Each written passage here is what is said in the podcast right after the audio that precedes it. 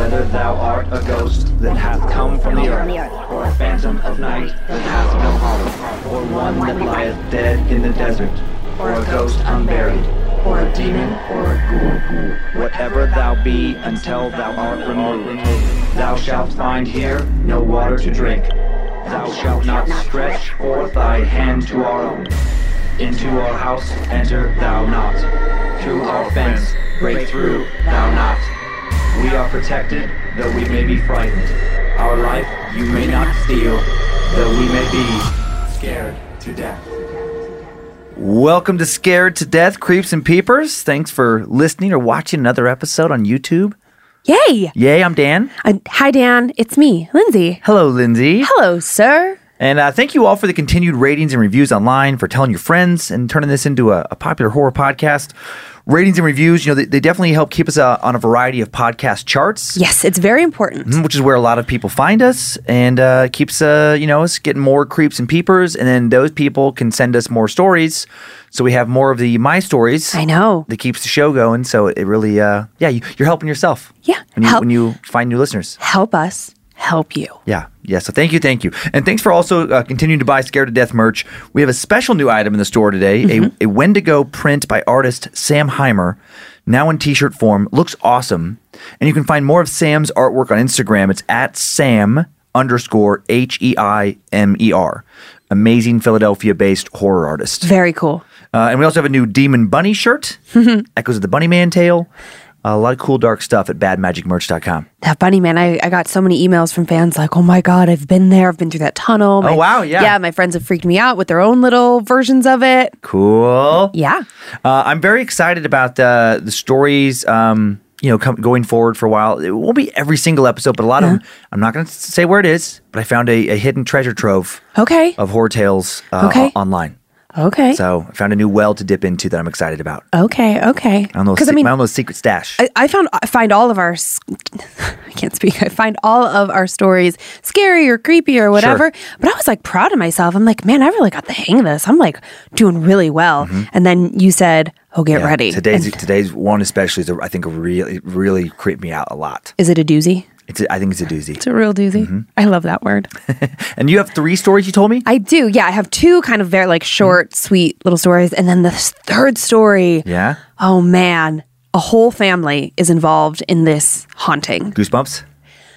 Yeah, just like for real. I can't believe that's okay. All right, Okay. the whole family. All right, Okay. I all believe right. it. I believe it. I really believe it. Okay. Well, first up, I like that. Uh, first up, a terrifying tale from Louisiana about a woman moving into a new home, not realizing a terrible tragedy had recently occurred there. Did you say Louisiana?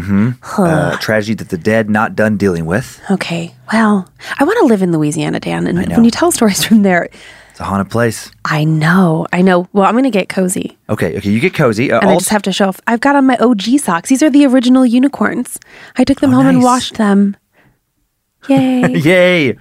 Uh, also, we explore a little collection of Wendigo tales after that. So yeah, and I don't know what a Wendigo is, so I'm stoked. I mean, Yeah, obviously, I saw out. the art on the T-shirts, but So we got the first, we got the first Louisiana story, and then the second one's like a collection of a few little tales and an explanation of what uh, a Wendigo is. okay. I mean, because it sounds like a Winnebago.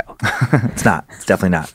Clearly, Uh, you ready for the first one? I sure am, Dan. Take little, us. A little bit of setup while you continue to get ready. Okay, thank you, sir.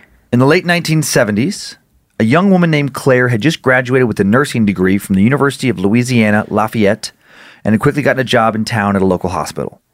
The job had come as a bit of a surprise. Claire was certain she'd get a job back where she grew up in Shreveport, like she'd been planning. And at the last minute, the hospital that she thought she was uh, going to be hired by informed her that there had been more applicants than they'd expected, and the position went to someone with more experience. And then the Lafayette job was brought to her attention by one of her professors, and she quickly and desperately applied and was surprised when she was hired within hours of her interview, which was amazing, but she didn't have a place to stay in Lafayette anymore. Mm-hmm. She had to scramble to find a new place because up until a few days earlier, her plan was to return to her parents' house until she could find a new place in Shreveport, and now her lease was up in Lafayette. Through a local paper, she was able to find a room for rent in a ranch house on a two acre lot on the outer edge of Lafayette suburbs on the same side of town where her new job was located. Okay. So she moved in having no idea that a terrible tragedy had occurred in this home not more than two years earlier. And from the minute Claire walked in, she had a bad feeling about this place. She would have turned around and left, but she'd handed over her check for her deposit for the first month's and for the first month's rent before she'd even made it in the door. Mm-hmm. Time now for the tale of the death room in Lafayette. Claire's new roommate, Kim, whose mom apparently owned the place, seemed off. Friendly, but off. Claire wondered if she was into drugs or something. She looked strung out. She was a bit twitchy. She looked like someone who hadn't been getting a lot of sleep, maybe because they were coked out or hooked on meth. Claire would soon realize exactly why Kim had not been getting enough rest. Most nights she was probably too damn scared to fall asleep. The very first night she was there, Claire went to sit in a glider swing in the backyard an hour or so after the sun went down, after she'd finished unloading her stuff into the house. She really wasn't unpacked yet, but she was exhausted and wanted to relax a bit before going to bed. Mm-hmm. She started her new, her new job the next morning, and she wanted to be as well rested as possible. It was a beautiful Louisiana spring night. No clouds in the sky, not too humid, light breeze, and the stars were out a little more than normal. As she sat in the glider, peaceful for a few moments, Claire was suddenly overcome by the powerful feeling of being watched. The very powerful feeling of being watched. Before she saw anything, she was certain she was not alone. The hair on the back of her neck stood up. She shuddered with the chills. Whoever was watching her was doing it from the house. At first, she hoped it was her new roommate. Kim did seem creepy. Uh huh. But deep down, she knew before turning around that she was not going to see Kim. Oh, God. Whoever was watching her was doing it from the back bedroom window on the second floor, from the window of her new bedroom. She was certain of that before she saw anything. Oh, God. As she started to turn and twist around to look over her shoulder and up towards the window, she saw two small glowing lights. Stars, maybe? Reflected in the window? No, she thought. Those are eyes. Two small glowing eyes, impossible but true. And then she made out what seemed to be the dark outline of a man's body. A man who was staring right at her. Oh, God. A man who scared the hell out of her. Claire stood up from the glider and momentarily took her eyes off the window, and when she turned back and looked again, whatever she'd seen, whoever she'd seen, was gone. She was now too afraid to go back in the house. Who the hell was in her room? She didn't want to find out, but she also was afraid to stay out in the dark yard. And then she remembered that Kim was inside and she screamed out for her Kim, there's someone in the house! Kim, there's a man in the house! Kim suddenly popped out the back door. Who? She yelled back. Who's in the house? I, I don't know, Claire said. He was standing in my room, right there, she pointed. What did he look like? asked Kim. He was I, I don't know.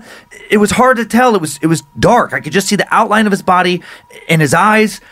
I don't know if they were reflecting the light outside or what. It's almost like they glowed. I don't I can't explain it.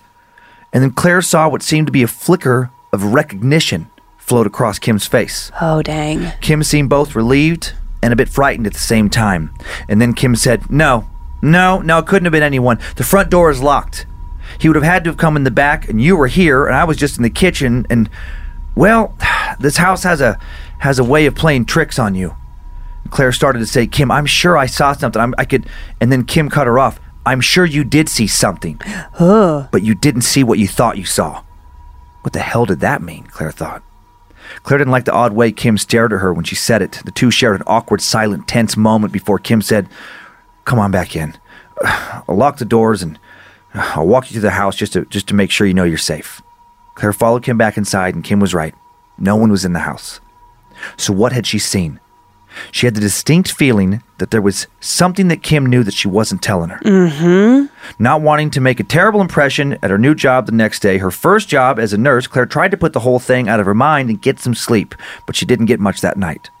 And what sleep she did get was plagued by nightmares. Nightmares she couldn't remember much of the next day, other than that they involved a man, some kind of bad man who was what, maybe trying to kill her, maybe trying to kill someone else.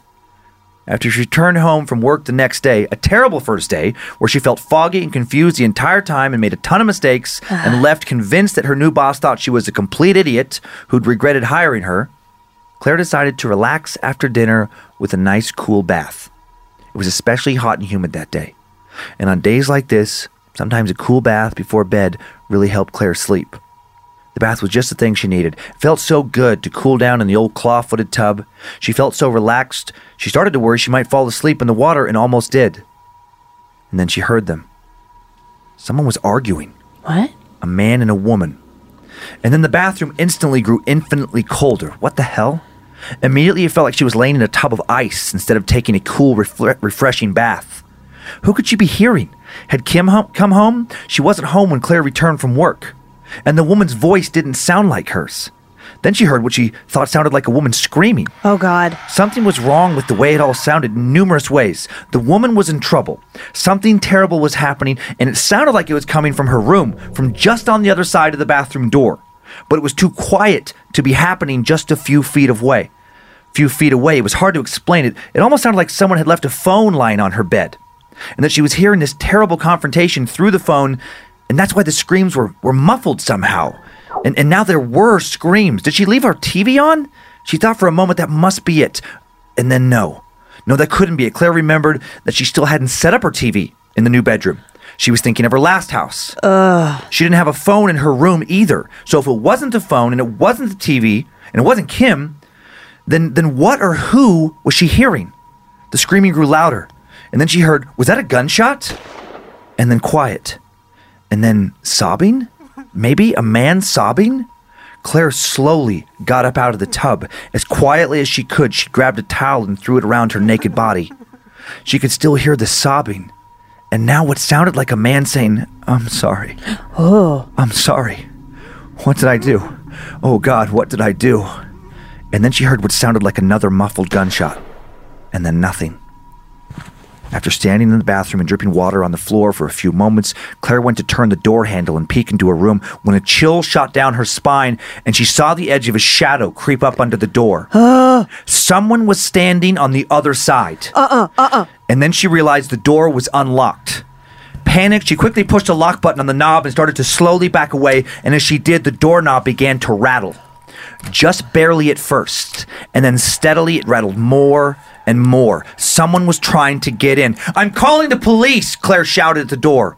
A hollow threat. There was no phone in the bathroom, and she knew that they probably knew that. And then, boom! It sounded like whoever was on the other side of the door was just trying to break their, throw their shoulder into it to break it down. They were trying to break in. Boom! Again, boom! Boom! The door was rattling. How many more hits could it take before it broke? Claire started to scream, Go away! Go away! She continued to scream as the door handle rattled and she backed up into the wall, tears now streaming down her cheeks. Boom! Boom! Go away! She was going to die. Claire knew she was going to die. She slid down the wall and continued to scream, and then, Claire? Claire, what's going on in there? Oh, my God. Are you hurt? It was Kim. Suddenly, it sounded like Kim was in her room and the doorknob was no longer rattling and no one was trying to bust it down. Claire was so confused. What was happening? Now the doorknob did rattle, but gently. Claire, are you okay in there? Claire opened the door and quickly told Kim everything that had happened. She thought to herself, what a fucking day. my boss thinks I'm an idiot, and now my new strange roommate must think I'm absolutely insane. When Claire finished telling the whole story, Kim shook her head and then stared off into the distance, lost in thought. After a contemplative moment, she said, Mama was wrong. What? asked Claire. Mama was wrong, Kim said again. And then Claire didn't like what she said next. They're still here. Ugh. Who's still here? Claire asked, goosebumps again. Kim shot Claire a look she really didn't like. She looked unhinged. And then she said, staring off into the distance again, Mama had the house saved. She, she said that would have fixed it all. It didn't. Mom even had a priest bless his house, but that didn't work either. They're still here. Who are still here? asked Claire, not sure she wanted the answer. People who lived here before? Uncle Dale? Aunt Janice? said Kim. This was their bedroom. What happened to them? asked Claire. They had a fight. Really bad fight. Mom thinks Uncle Dale found out Janice was cheating on him, and he shot her. Shot her dead right here in this room. Then he wrote a note saying he was sorry. He was so sorry, and then he shot himself. Kim now turned and looked at Claire with madness in her eyes. They're still here. I told Mama I hope they play nice, but maybe Uncle Dale doesn't like you. Maybe you look too much like Aunt Janice. Jesus. You'll get used to the shadows. I did. And then she flashed a smile, a strange smile that Claire really didn't like, and she left the room. She's crazy, Claire thought. She is fucking crazy. get the fuck out. Claire didn't sleep a wink that night. It was the longest night of her life. She packed up all of her stuff that was in her room. Yes. Wanted to pack up her stuff downstairs too, but she didn't want to risk seeing Kim again. Kim scared her almost as much as whatever it was that tried to break into the bathroom. Claire left the lights on all night, but they didn't make her feel better the way they constantly flickered on and off. For most of the night, she softly sang or hummed songs quietly to herself because if she didn't, she could hear them again. Oh dear. Sometimes she heard more muffled arguing, a terrible moment trapped in time being relived over and over. Worse than the arguing was the sound of the man laughing or mumbling something, sounds that came from different places around the room. Claire had the distinct feeling these noises were meant for her. He was in the room with her and he wanted her to know it. He knew he scared her and he liked it. She just had to make it to sunrise, and finally, she did. She quickly took. Jesus Christ! Oh my god. That scared the shit out of me. A box just fell off across the room. You guys can't see it, but like on the other Oh side my of God. Oh my god, I have chills all over my body. On the other side of our set, there's like some storage, and there are two boxes, and one just I don't even know why Terrible that fell timing. down. Terrible timing. Okay, I'm gonna finish the story and then we'll talk about whatever the hell happened to that box. I'm gonna throw up. Okay. She made it to sunrise. She took her things downstairs, threw them in the car. She gathered her stuff from the kitchen, threw it in the car as well. She didn't quite have room for everything, and she wasn't going to be taking a second trip back to the house to gather more stuff. good. Just get out. She threw what she wanted the least into a trash bag, walked it around to a garbage can in the back of the house as the sun continued to rise, and then she felt the hair stand up on the back of her neck one more time. He was watching her again. He was still in her room. She looked up at the window facing the backyard. She saw those two glowing eyes from the room she had just left. And she muttered under her breath, Fuck you. Yes. And then, scared as hell, she hopped into her car and quickly drove away. She kept on driving right on past her new job at the hospital. She had enough gas for the whole trip and didn't get out of her car until she was back in her parents' driveway in Shreveport. And she tried not to think about those two terrible nights she spent in that haunted house in Lafayette ever since. She's smart. She didn't fuck around. She just Well, luckily, she had an opportunity, I guess, because of her parents. Yeah. That she didn't. I mean, it's going to mess up things. I'm sure, you know, it's Oh, going to yeah. suck not to have a job, but she has a place to stay. And yeah, smart that she did take it. What? That was ridiculous. I w- if I wasn't wired into the set, I would get up. Oh so can you Oh see it? No, I saw what box fell. Yeah. That was terrible timing. That was terrible. I don't. What I don't understand. So what it is is it there's like a little two storage locker. I mean, it actually looks like an old locker, and it's just got like you know extra candles, blah blah blah. Yeah, we- then we- on top of that, there's one box. Right. In that in that big box are all my fluffy socks, and the lid is like it's not. It doesn't like clamp down, but it's Yeah. just paper boxes. And then in the box on top of that is heavier items. So I just don't understand. I did it strategically because I was like, oh, the fluffy Right, socks right. could kind of like push up. So I'll put a heavier thing on top. That should not have happened. Because you were just touching that right before the show, right? Yeah. I, just got, I got my socks out, put it I'm all gonna back tell together. myself, no matter what, that uh, it just when you were moving things around, that it, yeah, Remember how you said you haven't been sleeping well the past few nights? true. Stories, man. They're in your head. I know they are in my head. I'm trying to think about it. I was working on them here by myself, and uh, I don't even I don't even want to tell you when I feel like I'm working on a good story what I think I kind of feel because Why? Tell me. no because it's going to scare you even more. But it, No, it's not. I'm not afraid of this space. What did, what happened? I when I really feel like I tap and I sound crazy saying this when I feel like I tap into a really good story, yeah. then I feel like I'm not alone here in the room and I don't even want to think about who I'm with. Millie, we know who's no, here. it's not good who when I'm with. It doesn't feel good. No. Let's, But- we got to burn some sage. Nope, but I like it because I feel like it helps me write a good scary story. I can appreciate what you're saying. Yeah. But if you like it too much, you're inviting it into your life. I don't think I am. I don't think I am. We're going to get Monique to come over and cleanse this place. Okay? Whew, okay, that was a good one though, right? Yeah, I literally thought I was going to throw up. It scared me so hard. Like, do have you ever had that in the Mm-hmm. deep pit of your belly? Yeah. Holy hell! In my mind, I, th- I think I just tap into a place in my imagination where it's like, it's like when I'm in the right mood for a horror story. Same thing when I'm putting these together. If I really kind of tap in, it feels like you're hitting this like creative vein where you're like, okay, like if I'm getting my, if I'm giving myself the goosebumps, Yeah. and getting freaked out, those ones always scare you the most and we get the best listener feedback. And I felt like some of the ones lately have been good as far as credibility stories, Mm-hmm. but I wanted, I wanted more fear. I wanted more juice. I wanted more juice. I Wanted to feel a little more alive, uh, do, putting these stories together. But do you feel less alive because you haven't been sleeping well? Uh, I don't know. Hopefully, the sleep thing doesn't have anything to do with it. But yeah, I, I feel a little off. Okay, well. Okay, so here's some pictures. Just uh, oh, that house is creepy. Now this now I will okay I'll say about this house. This first picture, uh, and you can find these pictures on on Instagram if you're a new listener. Um, this on on on, on our Instagram, excuse me, at Scared to Death you Podcast. can just find it on Instagram. Just just, look for house. Just look for just just, just, search just house. Just look white house. No, but this this is a. I don't think this is the same house. It didn't have an address associated with the story. But interestingly, this house just went up for sale in Lafayette just a few days ago, and it's being offered for free. It- Oh. it's, this, oh. it's this free house that you can take. I, I saw this. Mm-hmm. It, it, it would cost money to move it. You don't get the property it's on, but you get the actual house. No fucking If you way. want to move it for free, because people uh, are convinced in the neighborhood that it's that haunted. Holy shit. And, and if you're in Lafayette, it's built in the uh, late 20s, early 30s, described as the old Grandview Nursery uh, on Verot School Road. Nursery. Mm-hmm. Yep. And uh, and there's here's another picture. This next picture, same house, just different angle. Uh-uh. Yeah, just a, a house that there, and there's numerous there's articles online. Numerous people have, have uh, Look at that claimed to experience things. Mm-hmm. Yeah. Yeah. Yeah.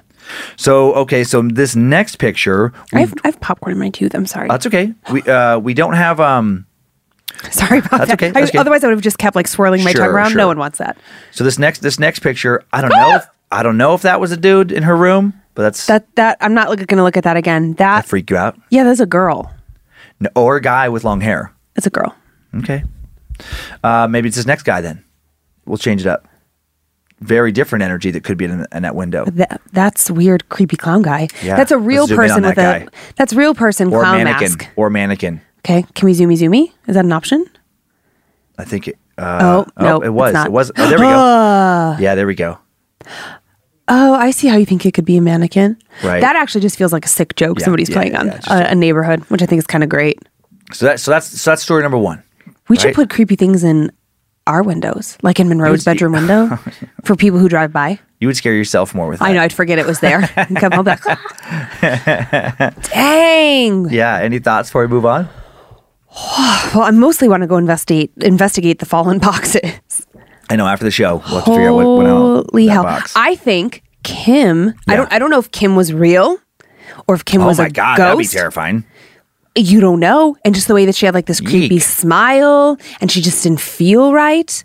So either Kim is, in my opinion, Uh, that just creeped me out. Yeah. I can't believe you didn't think of that. I did. I didn't think Either that. Kim is not of this world, but mirroring herself or whatever like the appropriate terminology Oh God, is. Can you imagine to find out like, oh, no one's lived in that house for six months? Exactly. Uh huh. Yeek. Uh huh. That's kind of what I think. But, but if that's not an option, she's been there for so long. Yeah, no, that, that thing's ruined her mind. She is fucked up. And also, Mama, I don't think Mama is her mom. That just felt like That makes it even creepier. No, she just seemed that the whole thing just felt fabricated in the sense that like, oh, it's gonna be okay, sweetie. Mama mm-hmm. saged the house, and it's like, oh, you creepy fuck thing. Like, oh, you are you are not real. Mama's not real. Fucking no sage has been burned here. GTFO. Yeek. Yeah, what'd you think? I don't know. I, I mean, I, I, you know, something uh, with the with the murder suicide. You Yeah. know, just like left some dark energy that just was reverberating. I, I don't know in that house, and then the Were they the only thing. people that lived there? Uh, I don't know if anybody lived prior to them. I I mean, mean, because I mean, it. I just wasn't or- sure. while they lived in there, I, I believe so. There was no mention of children. Okay, okay. Yeah, no- When I none at all. I wasn't sure if they were the only people haunting it because just like the hmm. various voices, was it all him? Was it Oh yeah, yeah. was it her lover? Was he there as well? Oh my god. Yeah, yeah don't know. Oh yeah, didn't think of that either. Oh man, I have so many chills. It's good, it's a good mystery. Okay, you want you uh, you ready for this next one? What's in the box? What's in the oh my god, what's in the box? Okay, next one. Next one, tiny bit of setup, but not much at all though. We just Okay. kind of just get back into it. So this is this is a monster tale. Oh great, that's Yeah. Uh. Monster Mash. It's a- it's just- this is the Wendigo that we're getting into, and then uh, yeah, we're gonna jump right into uh, a story that somebody named John encountered just right off the rip. Okay. and then we'll go into explanation, and then more stories. Okay, so I'll try not different to structure. interrupt. Different yeah, yeah, structure. yeah. Okay. Time now for Tales of the Wendigo. A young man named John had a strange experience in upstate New York just a few years ago. He'd taken a week off of work to stay at a friend's farm who'd be out of town, and he planned on taking one or two overnight hikes in the area. His buddy recommended a hike on a nearby trail he'd never taken himself, but heard was, you know, incredibly scenic and beautiful. John was eager to get out into nature. The woods around the farm were beautiful, uh, but the area his friend recommended also spooked him. A neighbor who lived near that trail had told John's friend that a door on his shed had recently been nearly ripped in half. Just a few weeks back, he said that something had pried the screen door back like it was made out of tinfoil. Said there were deep gouges in the wooden door frame, marks that looked like they'd been left by claws, and that he'd found some strange footprints nearby. Okay. Kind of like a man's footprints, but longer, wider at the ball of the foot, narrower at the heel. Was this guy insane? No animals in the area could do that kind of damage. John's friend also told him that there was a local legend that just a couple miles away, about a century ago, a whole family had been slaughtered in their home. There were claw marks all over the house, and something had apparently eaten parts of their bodies. Ooh. His buddy thought all this was nonsense, local folklore, and people who liked the attention they got from telling tall tales. But John wondered what if all of it wasn't entirely made up. John also thought he'd feel like a real idiot if he missed out on an awesome hike because he was scared of some probably made up monster. The whole reason he had made the trip was to get out and enjoy the country. Fair. So he packed up some gear, drove down a dirt road that led to the trailhead. His old black lab, Sadie, was in the back seat. It was the middle of June. Everything looked lush and green. Knowing he'd lose service soon, he called his dad and told him where he was heading. He found it odd how he didn't run into anyone else on the way. The trail was supposedly pretty popular. Then something in the middle of the road caught his eye a few miles back from the trailhead. When he squinted, he saw that it was a dead squirrel, not uncommon. But then he saw other dead animals possums, raccoons, an unusual amount of them, like a lot of them. Way off in the distance, he also saw a dead deer. Okay, that's enough. Go away. Sadie started to growl. John kept heading towards the trailhead, parked his car in front of it a few more miles down the road. He let Sadie off her leash and grabbed his camping gear. It's supposed to be a four hour hike to the spot where he's planning to stay overnight. They made good time getting there, making it to the campsite in just over three and a half hours. And it was an eerie hike. Despite it being a beautiful day, John and Sadie didn't run into a single other hiker. Even though he hadn't seen any cars, didn't see anyone on the trail, John did keep hearing what sounded like men's voices in the forest. He couldn't hear what they were saying, but it sounded like they were always just barely ahead of him, up around the next bend, behind a tree. He thought it was imagining them because the voice he heard the most sounded eerily similar to his dad's voice. Even Sadie seemed to think she'd heard his dad's voice. She loved John's dad, and John noticed that her ears kept perking up and she started to wag her tail when that voice came from the woods. Also, as they got close to the campsite, the woods grew quieter and quieter.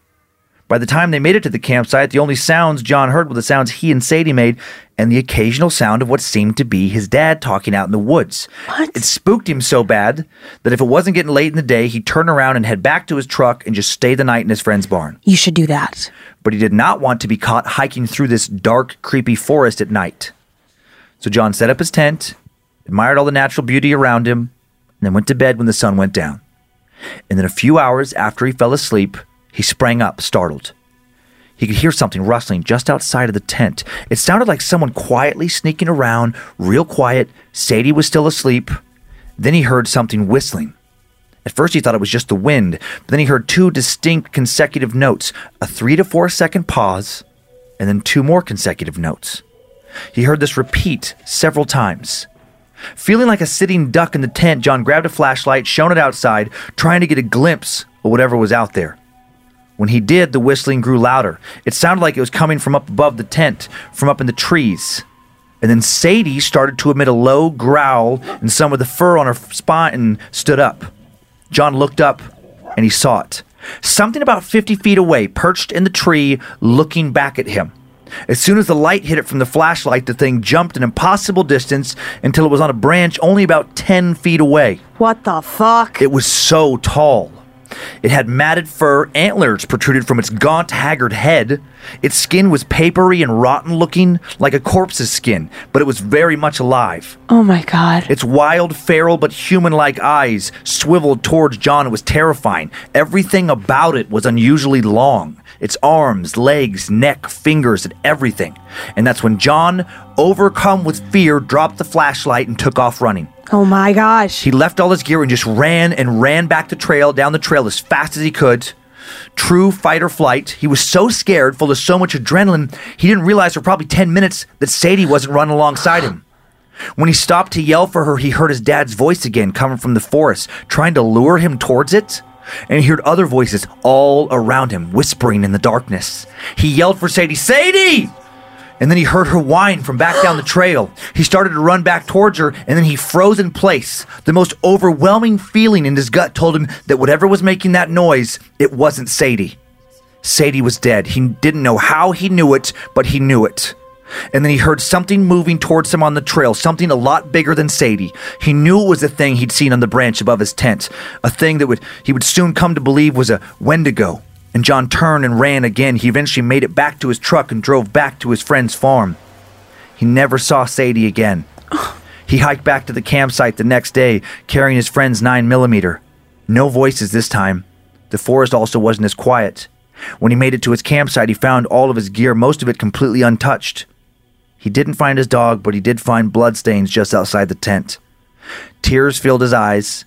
At least he didn't find her torn apart like the animals the two of them had seen along the road and then he packed up his stuff, walked back down the trail, and left those woods forever. This is one of many supposed Wendigo encounter stories. The first people to record Wendigo sightings were the Algonquin American Indian tribes of eastern North America. According to the oral histories of many of these tribes, a person becomes a Wendigo when instead of facing famine with resignation and preparing oneself spiritually for death, as was considered honorable in native societies, the person let hunger drive them mad and let them commit the unthinkable and eat their fellow tribe members. Oh, okay. The Algonquin believed that eating human flesh gave one powers, like enhanced hearing, sight, speed, and brutal strength, but those powers came at a price. They believed that consuming human flesh cursed whoever it did, whoever did it with an insatiable hunger, uh, hunger that would become their entire existence, leaving no room in them for any of the humanity they'd had before. They'd become a true monster. Legend has it that the Wendigo can take different shapes. Some report a creature with the head of a stag and the body of a man. Others say the Wendigo appears to them as an emaciated person, bundles of sinewy muscle barely attached to bone with giant, sharp teeth. Whether it appears as a beast or as a man, the Wendigo always appears close to starvation, gaunt to the point of emaciation. Its bones push out against its skin, its, its complexion the ash gray of death, its eyes recede back deep into their sockets. The Wendigo's lips always tattered and bloody, their bodies reek of decay and decomposition. The first written description of a Wendigo came from a Jesuit priest. For about 40 years in the early 17th century, a group of French Jesuit missionaries traveled through what is now the Canadian province of Nova Scotia. The priests interacted with American Indian tribes, attempting to spread Catholicism, and they learned of the Wendigo. One priest wrote in 1611 What caused us greater concern was the intelligence that met us upon entering the lake, namely, that the men deputed by our conductor for the purpose of summoning the nations to the North Sea and assigning them a rendezvous where they were to await our coming, had met their death the previous winter in a very strange manner. Those poor men, according to the report given to us, were seized with an ailment unknown to us, but not very unusual amongst the people we were seeking. They were afflicted with neither lunacy, hypochondria, nor frenzy, but have a combination of all these species of disease which affects their imaginations and causes them a more than canine hunger. This makes them so ravenous for human flesh that they pounce upon women, children, and even upon men, like veritable werewolves, and devour them voraciously, without being able to appease or glut their appetite, ever seeking fresh prey, and the more greedily the more they eat. This ailment attacked our deputies, and as death is the sole remedy among those simple people for checking such acts of murder, they were slain in order to stay the curse of their madness. So that's what the priest wrote. Yikes. Some think that some early North American colonists also encountered the Wendigo a few decades before the priest wrote all that down. In 1587, the colony of Roanoke was established on a small island along the coast of present day North Carolina. Mm-hmm. 115 men and women eagerly arrived at what they thought would be the first permanent English settlement in the New World. The group was well stocked with provisions. They lived in uh, secure structures, offered good protection from the elements and, and uh, from unfriendly neighbors. But when a ship returned to the colony in 1590, not a single living soul remained, Right. and there was no evidence of war, struggle, or famine. Mm-hmm. Were the Roanoke colonists eaten by something? Were they torn out of their beds by huge, ferocious man beasts and pulled into the woods?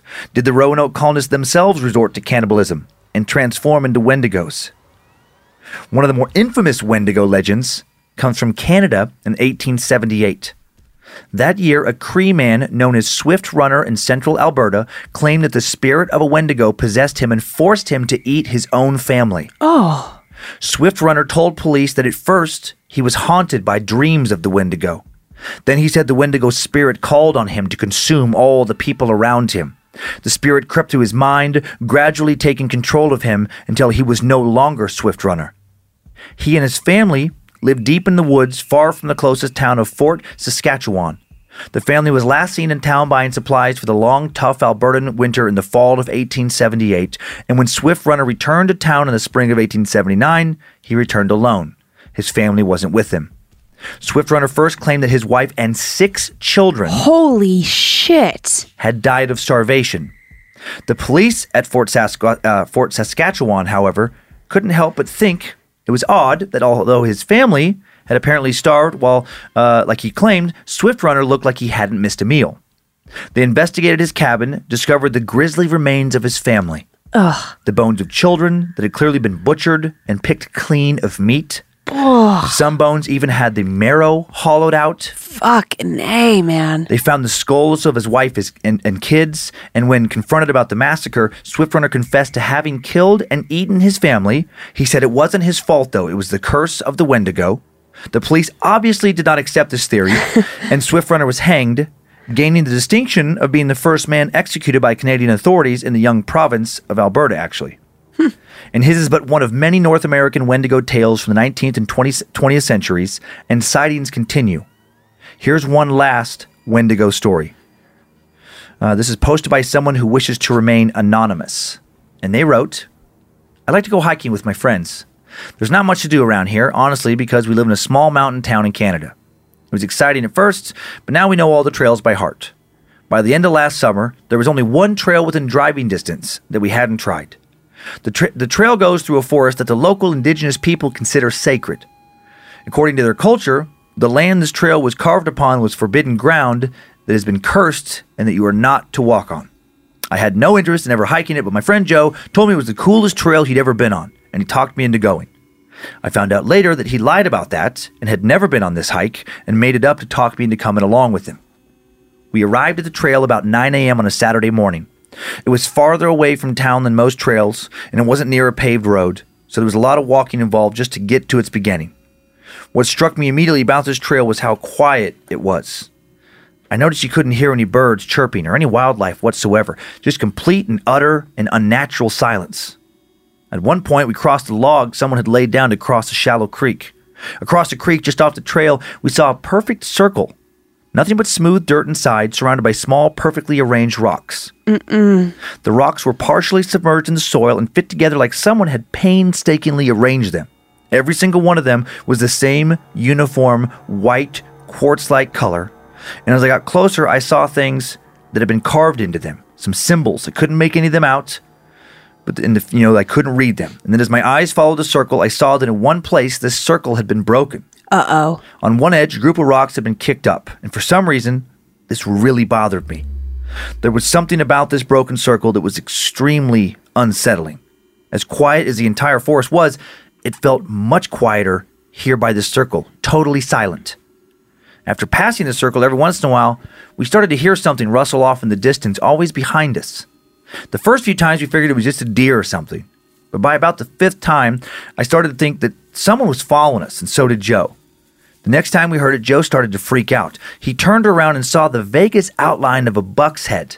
I saw it too and noticed immediately there was something off about it. It was too high up, it was too tall. And then it was gone. Joe hadn't noticed the height the way I had, and we started hiking again. A few hundred feet further down the trail, Joe walked out into the brush just out of sight to go to the bathroom. When he hadn't returned after about two minutes, I hadn't heard him moving around in the brush either, so I called out, Joe? No answer. Five minutes passed and I still hadn't heard from him. I climbed down the ridge. Joe! I didn't hear anything but my own voice echoing back to me. I walked further out into the woods in the general direction he'd gone, and after walking about 50 additional feet, I saw some blood. I saw blood spattered on a tree, more of it across some rocks, more of it on the ground. There were strange tracks in the dirt, and some of those tracks had blood in them as well. Altogether, there was just a lot of blood, too much for a human to lose and survive, and there were drag marks. I ran after the drag marks looking for my friend, terrified but not willing to abandon him if he were somehow and possibly still alive. I quickly reached the edge of a small cliff that dropped down into a ravine with the creek running through it. The drag marks stopped there. Joe! I screamed. And then something heard me. Across the ravine, I heard a rustling and saw the trees stirring. Then something stepped through the foliage and revealed itself. At first, I saw the head of that buck I'd seen before. It was about seven feet off the ground and on top of a emaciated humanoid body. The creature I was staring at snorted. There was blood dripping from its horns. Its human-like body was dark with, you know, uh, and, and naked. Its arms and legs too long and skinny to be fully human. At the ends of its hands were claws, every bit of jagged as, as horns on its head, and one of those claws was what left of Joe. His face torn open, one side hung off the skull by a few shreds of skin. I could see Joe's teeth through a hole in his cheek. His eye on that side of his head was completely gone. I couldn't believe what I was seeing. Then the creature's ears ruffled and it dropped Joe and it started to back up. I realized it was going to try and jump the ravine. It was coming for me. I turned and ran. Behind me, I heard a powerful grunt and then the sounds of this monster landing on the bank. I heard a roar, something that sounded like a cross between a buck and a grizzly bear. I ran the fastest I'd ever run in my whole life. I could hear it gaining on me. I thought for sure one of its claws would grab me at any moment, and then suddenly I burst through the forest and out onto a road. I was off the trail. and for some reason, this creature suddenly stopped chasing me, just at the edge of the road. It was as if it wasn't allowed to go further, like something had bound it to those woods. I ran down the road that led back to where the trail began, back to where I'd parked. Once in the car, I sped away and called the police. I did not tell them about the Wendigo. I just told them that my friend walked out into the brush to take a piss, and then he never came back, and then I was worried about him. What the hell else was I supposed to say? That some deer headed monster killed him? That felt like a good way to end up in jail. A search party was formed, but no one ever found Joe. Ever since, the image of that Wendigo carrying my mangled friend haunts my dreams. And that broken circle shows up in my dreams as well. I'm convinced that when it was broken, that thing that killed my friend was free to roam that forest. And you couldn't pay me enough to go back there again. Yikes. Excuse me. I'm scared to see what the Wendigo could look like. So it's uh, only artist depictions. Of course, I So understand. I have three. Here's the first one. Oh, buddy. Ooh, okay. Just a really random, weird, creepy monster. Deer headed monster. Here's the second one. And they show up, you know, in various depictions, various ways. Sometimes it's more humanoids. Ah. This crazy, emaciated, clawed cannibal dude. And that then- looks like something out of Game of Thrones. right, right. Like a like a White Walker. Yeah, yeah, yeah. I couldn't think of what, what it was called. And then one more uh, is just another illustration that is, you know, more like demony. looking yeah. there. Yeah. None of those are what I was thinking. Okay. Not yeah. a single one. But I can see why there are so many variations. yeah. Yeah, yeah, yeah. So interesting legend. You know, that's been around for a long time. that And, first uh, story was so sad. I know. I knew you'd be sad about Sadie. I was having a really hard time not crying about Sadie. I, was thinking about our sweet little chickens at home. Mm-hmm. Our, we have doodles at home, and once upon a time, we call just- them chickens. yeah, and they became yickens. because when you look at them, you can't tell the difference between fluffy chicken or fried chicken. right. There was like a very fluffy famous doodle fried chicken. Yeah, there was like a very famous meme going around Instagram. Yeah, yeah, yeah. But still, so our Yickens, and I was like, oh my God, Ginger might make it out because she is terrified of everything and she is so fast. Right. Penny is a little bit ah. chunky. Oh, A know. she's She likes she, fat. she likes her treats, I know. and we think that when we're not home, that she eats her food and Ginger's food. Pretty sure. Pretty sure. But oh yeah, but so that's why I was like sad. But but Yeah. also ah, it's so tricky because I understand. Like if you know you you're Yeah. excited, you're staying at your friend's place, like you've got this plan, you get up there and you know it doesn't feel right. Right. But also when you said like, yeah, but if he turns around, he has to hike back Oh out yeah, in the fucking dark. Right. He won't make it back to the truck by sundown. I don't know what's what is worse, spending a night in a tent where you're terrified or hiking out when you're terrified. They're, they both really suck. Hardcore. But I, what I- would you do? I think I would stay in the tent, like false sense of security. It's almost kind of like like um as a kid, like pulling the blankets over your head, or as an adult, don't judge. or as an adult. But it's that thing of like um the, the tent being zipped up. You're in there with the dog. Uh, you have like, like, I mean, it would suck. I probably wouldn't. Really, We would be not- fighting because I would want to leave. I would want to. It to was a four-hour hike. Four hours But what of time walking was back it? through the dark. We oh. made it in three and a half, but it's supposed to be, you know, it's a long, so it's a longer hike. I know, I just, After sundown, that's a long way to walk in the dark. it is, it is. I guess I would probably just want to try and stay up all night. Yeah, Like yeah. I think I would be doing the like, okay, like we're not doing, we're not sleeping in shifts or anything. Like we are, we've got food, we've got like no alcohol, no weed. Like we don't do Right, anything right. that's going to make us sleepy, and we stay up as long as we possibly can. Yep. And you Yeah. know what? If Penny and Ginger have to pee in the tent, then they pee in the tent because I'm not getting out. True, true. You could pee in the tent too. Everyone pees in the tent. Everybody pees in the tent. I, yeah, I'm not sticking my little butt out there. Uh-uh. uh-uh. Yeah, no, I, th- I I agree. You stay you stay in the tent until sunrise. But that didn't work. Yeah. yeah, yeah. It, it makes me not want to go camping. Like, because I was like, oh, that was a perfect campfire story, also. Because it's like you're in the tent and the sounds and the this, and you open it up, you know. Because I can imagine being in there and you like get your flashlight out, you're like, okay, enough. and then you see some creature up in the branch, and then that creature just like magically bounces closer to you. Right. So it's like really close enough where you're like, this isn't my imagination. That would be the worst. The worst. And it's like, worse than a bear. Worse than like a mountain lion. and I think every time you go camping, no matter how often you go camping, the first night is always a little like, what's that? Mm-hmm, What's that? Just while you're adjusting to being away from the sounds of your house, to Right. being Please, out. please be a raccoon. Please be a raccoon. Right. Please don't be a snake. Please don't be a snake. Please don't be a snake. That's a lot of my thoughts. Like somehow I think that snakes are going to uh, circle our tent Interesting. uh-huh, and then come up from underneath, Oh man, this They're is gonna- determined snakes. nibble their way through. Wow. Uh huh. Man, those snakes have a taste for human flesh. Yep. Well, we smell good, you know? They're tired of mice. Yeah, well, and they want to like dig their little snake pit underneath the tent. I, I have a whole thing. Yeah. It's Elaborate. so fucking stupid. I realized that. I realized that. Oh, that was, man, but, but what about that box that fell down? I scooted backwards. I went the wrong way in my chair. You did. It's okay. Come Yeah. back. Baby, come back. um, still thinking about the box. Oh yeah, yeah. That that story actually took my uh, took me out, out of, away from the box. I forgot about the box. No, well, because I can see it. Yeah, I yeah. can see it. And then also there's, you know, the creepy doll creatures behind you. So I just, uh, down, down, down. Yep, Oh, right there. yeah, yeah, yeah, Not yeah. doll creatures. They're Yep, just dolls. But yep. so every so often, Give me a heads up if one of them starts dancing or something. I, I, okay, so as you were telling one of those stories, I was like, oh my God, what if one day just that latched onto the back of old my neck. doll just floated on out and then just, That's when we're done. that's when we're done? That's when we call it. If that doll floats off of that shelf and attacks me. I didn't even say it had to Oh, attack you. I added that. If it floats off and attacks me, we're at least taking a hiatus. What if it just floats off and falls to the ground? or at least getting rid of the doll. Oh, I don't know. That doll is filled with like weird sawdust, and I mean, Probably it's filled a, with someone's ashes. no, it doesn't look like ashes. Hmm. Have you ever seen the ashes from cremation? Yeah, it doesn't look like that. Okay, are you ready for ready. three stories? Yeah. The third, it, it's like a, a nice little build. Okay. Okay. Uh, okay. So this story, you got to hang on to the end because we get some confirmation about Okay. what happened.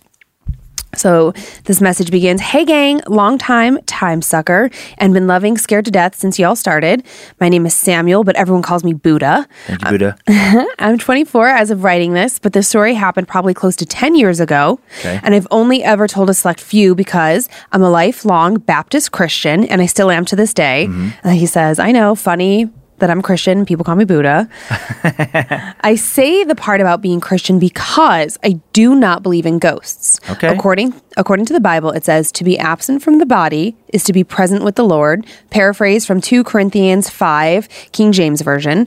So I believe when we die we go to heaven Oh, or got it, hell. got it. And there's no in between, no purgatory. Got so it. I do believe in angels and demons, not ghosts, which are very different as we know. Okay. Okay. Okay. So, anyways, one night I'm lying on my granny's couch after a week of attending church camp that I went to every year. For whatever reason, I woke up in the middle of the night very suddenly. I don't know why I remember this detail, but I do. I had just watched a movie on DVD and it had gone back to the menu as DVDs did, and the title screen music was playing over and over. Yeah. Okay. This detail is important, which is why I mention it.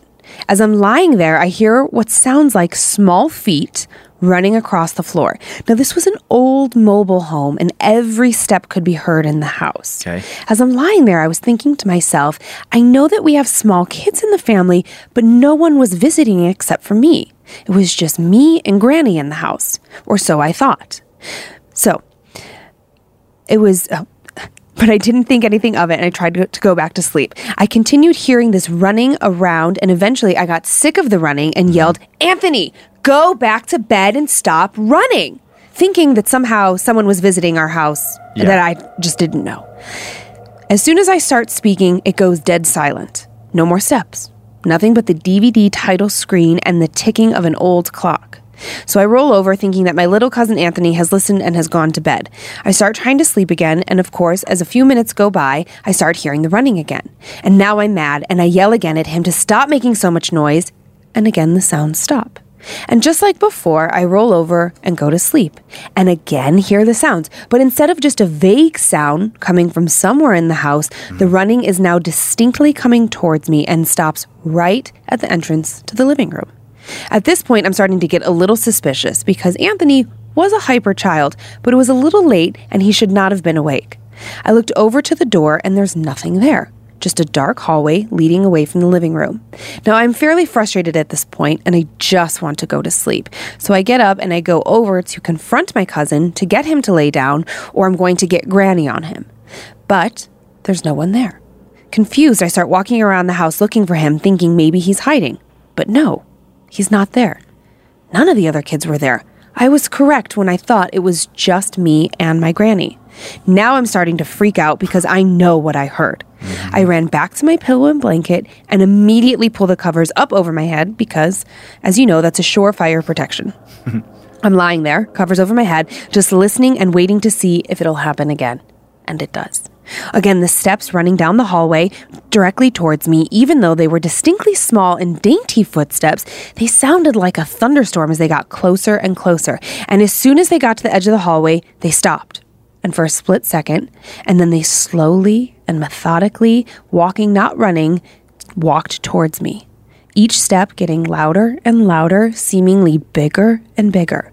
As it approached me, it stops. And what had to have been what had to have been just inches away from my face, and now all is quiet. The clock is not ticking, no more DVD menu music, just silence. Mm-hmm. Then, what felt like an eternity later, I see a small, child size handprint starting to push its way down on the blanket as if it was trying to reach through the blanket and pull me out. For whatever reason, whether stupidity or bravery, bravery, bravery, I yanked the covers off of my head and screamed, Leave me alone! But nothing was there, and all the sounds rushed back into the room, and never once again did I hear or feel anything. Now, I know I've gone on for a long time for a less than terrifying story, but this is what really makes this story scary to me. One day, just out of the blue, my mom and I are going back and forth telling stories on the way back from visiting my pawpaw. Mm-hmm. And I go through the story as I just explained. My mom immediately pulls the car over and looks me in the eye and says, Did your papa put you up to this to scare me? Obviously, I said no and asked my and asked my mom why.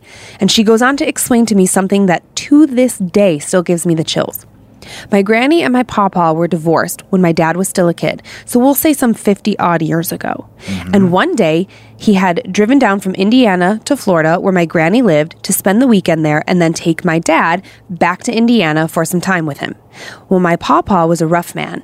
He grew up in the coal mines as a young teen, went to war, and eventually got into welding as he got older. Basically, he's your typical no bullshit kind of man. he was up one night using the bathroom and he hears what he thinks are little feet running outside the bathroom door. And thinking it's my dad out of bed, mm-hmm. he throws the door open, ready to scold my young dad. But instead of my dad, he sees a small, pale as snow little girl standing there, just looking at him, not moving an inch.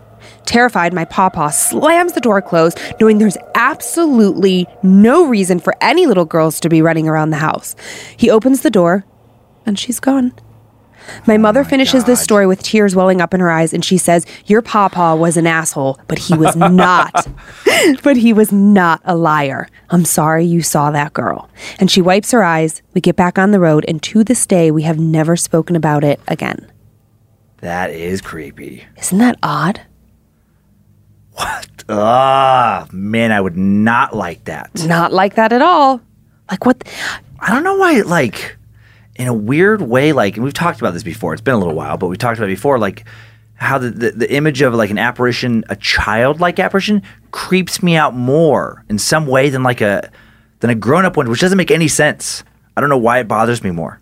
Because theoretically, you would think that an adult sized one could hurt you more, just based, like, you'd be more afraid of a, a real, real adult, real yeah, child, not, nonetheless. yeah, not not that that wouldn't scare me. Like if I like I opened up the bathroom door and I was going to the bathroom and there was like a fucking dude there, like ghost dude, that would terrify me.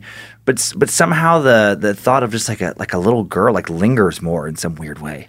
But man, Yeah. I would not, man. would not Kids like are that. creepy, man. Ghost kids, uh, Well, regular kids can be creepy too. yeah. Some- Yeah, that's sometimes they do strange things. That's, a good saying. That's a good or Buddha. Buddha. that's a good. That was a good story. Yeah. Yeek. Just the later confirmation is what Yep, took me in because I'm like, yep. yeah, the story's creepy. The hand coming through the blanket, I'm like, oh. And I totally get what Mm-hmm. he's saying. Like, I would spend the night at my grandmother's, and Mm-hmm. I can just imagine like spending the night there and thinking like, oh, I thought it was just us. oh, yep, one of my cousins must be here. Right. And it is that thing where it's like it's a creepy story, but you could write it off as overactive imagination. Totally. But without the last detail. Yeah, But, but then, then- that that really is like, oh yeesh. Well, and the fact that all the sound stopped in the house, like the Mm-hmm. DVD stopped, and I know exactly what he's talking about. I thought that was such a great detail because Mm-hmm. I, w- I would fall asleep watching movies all the time, and you'd wake up in the morning, you're like, oh my God, that was on all, night. night long, yeah. That like 20 second loop Yep, of loop. music. Yeah, Yeah. yeah, I Yeah. know that too. Oof. Oof. Okay. You ready for more? Yeah, that was a good one. Okay. So this is a little update and story about the Pasca- Pascagoula River. Oh yeah. Mm-hmm. The abduction. Yeah, going going back. Hey guys, was listening to the episode about the Pascagoula River abductions, and it made me think what better time to tell y'all about my experience I had along the river one night. Some quick backstory first. The Pascagoula River is known down here as the Singing River because of the eerie sound that comes from the river at night. Weird. It supposedly sounds like flutes. Ha- uh, I'm sorry. It supposedly sounds flute like or has been compared to the sound of rubbing the rim of a crystal glass. Okay. The legend as to why the river makes the noise goes back to a dispute between the Pascagoula and Biloxi tribes.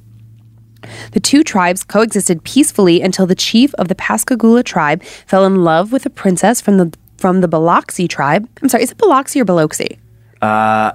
Biloxi is how I would Oh, say it, but don't, but I wouldn't trust me at all. Uh, okay. Bilo- yeah, it's it's all different on the internet. and, and yeah, and I will say sometimes like the town and the tribe Yeah. can be different, and I'm not familiar at all with the tribe. Yeah. I thought the town was Biloxi, but yeah. Okay. Well, I, I'm just I should have prefaced with a, an apology if I get it wrong because it's different all over Sure. pronunciation guides. Yeah. The two tribes coexisted peacefully until the tribe of the Pas- Pascagoula tribe fell in love with a princess from the Biloxi tribe. The Biloxi tribe declared war on the Pascagoula Indians. Completely outnumbered, the Pascagoula Indians chose to die at their own hands rather than be killed and captured as slaves.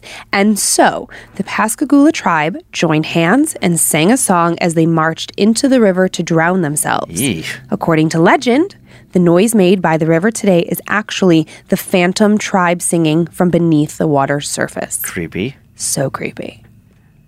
My experience happened a few years ago as friends and I decided to go hunting and camping at a wildlife management area right off the river, about 30 minutes north of the city of Pascagoula. We got off to a late start, and so we found our place to camp around 7:30 or 8 at night. It was just myself and my friend Jonathan at the time, as our other friend Trevin was still up at work at the shipyard. We started to unload the truck and set up our tent, and about 15 minutes later, I was coming back from the truck and noticed Jonathan had stopped assembling the tent and was just looking around. I asked him, Is everything okay? Mm-hmm. He said yes, but he thought he had heard something, but then went back to putting the tent up. A few minutes later, coming back from the truck, we both heard what can only be described as an Indian war cry that came from about 20 yards into the woods behind Jonathan. He looked at me and told me to get my shotgun and load it, which I did, as I watched the woods, aiming my shotgun, hoping to God nothing would come out as he picked up our half assembled tent and threw it into the back of his truck. The only other people out there with us were maybe a mile or so up the road, and I'm sure it wasn't them. Their truck did drive by about 10 minutes after it happened. Mm-hmm. I had my gun out, aiming it towards the woods, but they just drove off, making eye, making after making eye contact with me. I don't know if they heard the same thing as us, but after that, we hauled ass out of there, but returned the following day. And in the morning, we reset our camp. We had no other issues following that night. We still talk and joke about that night, but I still believe I heard something paranormal out there. I've been following Time Suck for about a year and scared to death for a little over a month and can't get enough of either. God thank bless you. y'all and keep on sucking. Sincerely, Josh. Oh, thank you, Josh. Hail Nimrod to you. Uh, Yeah, nah, just just kind of like, huh, just because that area is so strange and we had you know covered that Right. recently. Mm-hmm, mm-hmm. Mm-hmm.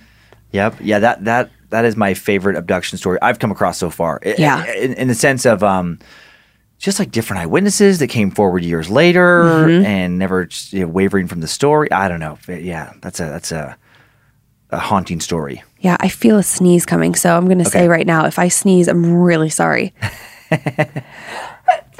Bless you. It's allergies. Yes, I, don't have it. I don't have it. Oh. Allergies have been out in force past few weeks. I forgot to take my medicine this morning. Okay, so this is it. Okay. This is the big one. Okay, okay. Okay. So an entire family Oh yeah. Okay. haunted by one ghost, and I, what I find so fascinating is that some of the family knew about it. Yeah. And didn't share it with the other rest of the family. Right. but they oh it's amazing okay i would like to begin telling you how much my wife and i both li- love to listen to time suck and look oh, forward to Oh, you. date nights in front of the television for our weekly scared to death ritual viewing oh, that's so cute Yeah. I'm going to tell you a story i have not told many people in my life mainly because if you weren't there it's very hard to imagine it could possibly be real as a young boy, being decades younger than my siblings, I grew up in a very large five bedroom home with just my parents. Both my room and my parents' room were located on the second floor of our home, but on opposite sides, divided by the long stairs leading to the first floor. Yeah. As a child, and still to this day, I was captivated by scary stories and horror movies. This is partly why, when the horror became real in my life, no one believed me, and and no one would get me the help I begged for. I first started to realize that something wasn't right as I tried to maneuver through the large dark house. Just like anyone that is scared of what could be in the dark, Yeah. I often tried to run through the dark as fast as I could to get back to the light or a safe place. As I did my usual runs of terror, I began to notice unusual cold spots throughout the house. My parents were both very conservative and strict, and the AC was not to be used unless it was very, very hot out. Mm-hmm. So when I tried to rationalize the cold spots in the house, my first thought was that it must be where the cold air was coming out from the vents. Yeah. Curiosity and false bravado began to get the best of my little nine year old self, and I began to test my hypothesis. I ventured through the house, feeling for cold spots, and as I moved slowly, I began to realize the places that were cold were only in the dark, only at night, and only in places where there were no AC vents to be seen. Weird. I began to think and worry more and, and think more about what could be causing this. And that is when the nightmare began to take shape. As I left or entered is when the night sorry, as I left or entered rooms throughout the house, if I was alone, I could almost count to 3 and guarantee that the door would slam behind me. No matter how much I pleaded innocence, both of my parents were certain it was me slamming the doors mm-hmm. until they saw it for themselves. When you are nine and you can't be in a room without the doors slamming on their own, and your parents don't believe what you're saying, you begin to feel very helpless very quickly. On the first floor of our home, I had a playroom that was located between two doors that led to the garage and one that led to the kitchen. One night, I was in the playroom alone, playing with my action figures and dinosaurs, and I had them all arranged in a perfect circle around me in the middle of the room. Behind me was my closet with more toys in them, the door open in the door open to the closet and the light on in the closet. As I sat there playing, I could hear my mother on the phone in the kitchen, probably 30 feet from where I was sitting. The closet light flickered, and then mm-hmm. the light switch went off. Now, when I say that, that the light switched off, I don't mean the light went out. I mean the light switch flipped to the off position on its own. Not one second after I noticed the sound of the switch flipping and the light going out, I turned to look in that direction and the door to the closet slammed. It slammed so hard, I knew it would be only a few seconds before I was getting in trouble again for slamming doors. I turned to the sound of my mom yelling at me from the kitchen and coming my direction, and then the light for the playroom switched off as well. I could hear my mom was only steps away from my door, and the light switched back on. But it wasn't my mom that flipped the switch on. As I looked towards the door where my mom was coming from the kitchen, I suddenly realized that the circle of toys I had positioned perfectly around me were now thrown around the room, no longer in the nice circle I had made. This is when the door to the garage began to open and slam on its own, along with the closet door, and the door to the kitchen slammed close as well, so my mom could now not get into to me. Now I'm terrified. The doors are slamming open and close on their own. The lights have begun to flip on and off all on their own. This went on for probably 10 seconds, but to me, it felt like 10 hours. Mm-hmm. Finally, the doors stopped moving, and my mother stopped beating on the door and screaming because it finally opened and let her in. But when she came in the room, instead of a look of anger on her face, she seemed confused as she realized I was cowered in the middle of the room, crying, and I could not have been the one slamming the doors or locking her out. This was the first incident I had with the entity in my home, but it was for sure not the last. Mm-hmm. A few nights later, as I lie in my bed, obviously still worried that the entity would come back, it did. I cannot say what time it was because I had no clock in my room, but I had been lying in bed for a long time, unable to sleep. It began with the light switch flipping on in my closet. Next, my closet door slammed and my bedroom door followed. My fan was on in my room to keep my room cool for the night, and I was looking up at it when it abruptly stopped. It did not slow to a stop. It stopped on a dime and immediately began to spin in the opposite direction at an abnormal speed. The doors began to open and slam as the lights in my room went on and off, and my fan was moving so fast it began to smoke. This is when my mom entered the room and saw what was happening. I could see the fear in her face, as I am sure she could see the fear in mine. This is when my fan was spinning like a jet engine and it caught on fire above my head. My mom immediately ran and jumped onto my bed, seemingly ignoring the chaos in my room in an attempt to save me. With her bare hands, she reached up into the fiery fan blades, grabbed a hold of the burning fan, ripped it out of the ceiling, and threw it onto the floor. She ripped the bedspread I had on top of me off and threw it on top of the flame to smother the fire out. As the fire stopped, so did the doors and the lights. She then proceeded to take me to her room for the night. As I sat on her bed, she began to tell me how she knew what was happening. Yeah. She painted a picture for me of how she knew who had been doing what they had been doing. She said that when my older sisters were younger, similar occurrences happened to them slamming doors, lights flipping on and off, dolls and toys moving on their own. She told me that the only way to stop the entity was to talk to it. She told me that the spirit in our house was a young girl named Annie, and Annie had terrorized my family for quite a while. She told me that if Annie was bothering me, I had to tell her to stop, not ask her or ignore her, because that would only make her mad. From that point on, when strange things began to happen around me in the house, I would tell Annie to stop, and that this wasn't her house anymore, and the terror would immediately cease. Living with Annie became natural. I could simply just write off paranormal things happening around me. My mom was free to speak to Annie now because she no longer had to hide it from me in an attempt to keep me unaware. It didn't take long before I had an opportunity to talk to my sisters about Annie, and mm-hmm. lo and behold, Annie had actually pushed one of my sisters down the stairs, oh leading to a broken arm. The crazy part isn't that she was pushed, but rather that my mom actually saw her get pushed by Annie. In an attempt to control Annie, my mom had spoke to the spirit, pleading with her to leave my sisters alone. She had placed magnetic letters on the refrigerator to try and communicate with Annie, but the only thing Annie ever wrote with the letters was the name Annie. Eventually, we left that home and moved to another. In the new house, we never experienced Annie's presence again. I apologize for this being so long. I hope you found it entertaining. I surely did not when I was a kid. Thank you so much for what you do. My wife and I hope to keep watching Scared to Death and listening to Time Suck for years to come. Matt. Thank you, Matt. Matt, are you so mad at your mom? That after, yeah, exactly. That after um, she saw your sister get pushed down the stairs, she's like, "Now we can stay here." I mean, five kids, maybe just like Yeah, it might have, been a, might have been a financial situation. That, that thing about the um the magnets on the fridge. Yeah, like so creepy. Yeah, magnets like if they consistently were just rearranged themselves to spell a word, oh, that would yeah really bother me. it's like Ouija board.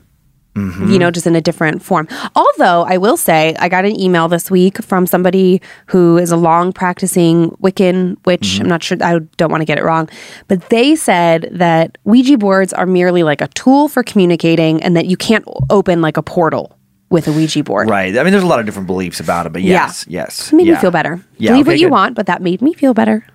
What if, what if you had a, a ghost that would just, uh, why can't you have like a happy ghost that would just spell like affirmations out on the fridge? Like, you're hot. Doing a great job. oh, Have a nice Gotcha. day. Yeah, you're hot. Man, you're awesome. Way to go. Love, love sharing this house with you. Hope it don't bother you. Let me know if I'm being too loud. Do you need anything from the grocery store? Running out. Yeah, I'll pick you up something. Do you remember when we lived in the apartment in LA and things would go missing? We'd blame it on the hobo. Uh, Just like like I'd be like, oh, did you eat the rest of that oh leftovers? yeah, this imaginary like person Yeah. who lived. Yeah, exactly. It'd be the go- yeah. yeah, It'd be our friendly ghost. Ugh, a creepy thing happened to me this morning at the house. It- Yeah? I mean, I completely spooked myself out. So on Kyler's headboard, you know, he's got that like stuffed gnome, that like cute, Mm-hmm. Yep. sweet. I caught it at just the right angle. I was coming up the stairs and I can see that edge of his headboard, and there was it- gremlin. It, created a huge shadow. Oh, funny. I thought there was a giant man in his room this morning. Ugh. Yeah. I did have to like poke in and make sure. So how about how about that box? How about the box? It's got to be Joe messing with us, right? I, I always assume afterward that it's our producer Joe. That was a good scare if it was, but tricky because we walked in, like I'm thinking fishing line, Uh, right, but I think we thinking how you knock it off the box, but like you would see the fishing line hold it if it fell in a weird way. I don't know. I don't know how he did it. I don't know how he did that one. I just need to see like what's in that small box because I swear I thought that it was heavy items to keep the lid on the fuzzy socks down. I was trying to remember. Uh, we we already recorded randomly next week's episode, so we can't address the box next week. Oh, So for our right. listeners, for creeps and peepers. So if you're like, why did they bring up the box again? Because just the way our recording schedule and certain kind of things, stories work out, we had already done. So hopefully, Hopefully. two weeks. hopefully we'll have some good answers, or or or we'll just never know, or, Or- just like a weird mystery. Yeah, or I mean, I don't think it was on the edge. Like I'm, I'm such a like nutcase about things being perfect and neat. I'm a little bit OCD, so it's like it's not like I would have set the little box slightly off kilter Yeah. on the big box. I def- I promise I didn't do anything. I, I didn't do anything. Better not have, because if you think you're not sleeping now, I could just make it worse. I know. and you and you wanted to say something at the end. I did. Are we ready to wrap it up? Yeah, I think Yeah, so. Those okay, are all, those are. I really like today's Yeah, uh, show. I Yeah, get know. some good chills. I know. I, I was really spooked out. That first story, Kim is just like hanging out in my head right now. Uh, yeah, What if- yeah, what if you're not that you? angle. What if I you're know. not you? Oh man. I always wonder that. Like, oof, what if? What if? Mm-hmm. Ooh, is that Black Rifle coffee? Uh, it's not, it's- but it's it's a cup from them. Oh, I see that sticker everywhere now. They started sponsoring Time Suck, and ever since then, I don't know if like we have our ads with them yet, but Yeah. uh, they I see that uh, Yeah, BRCC the everywhere? sticker Uh-huh. everywhere. It's pretty popular. Yeah, it's good yeah, stuff. love it.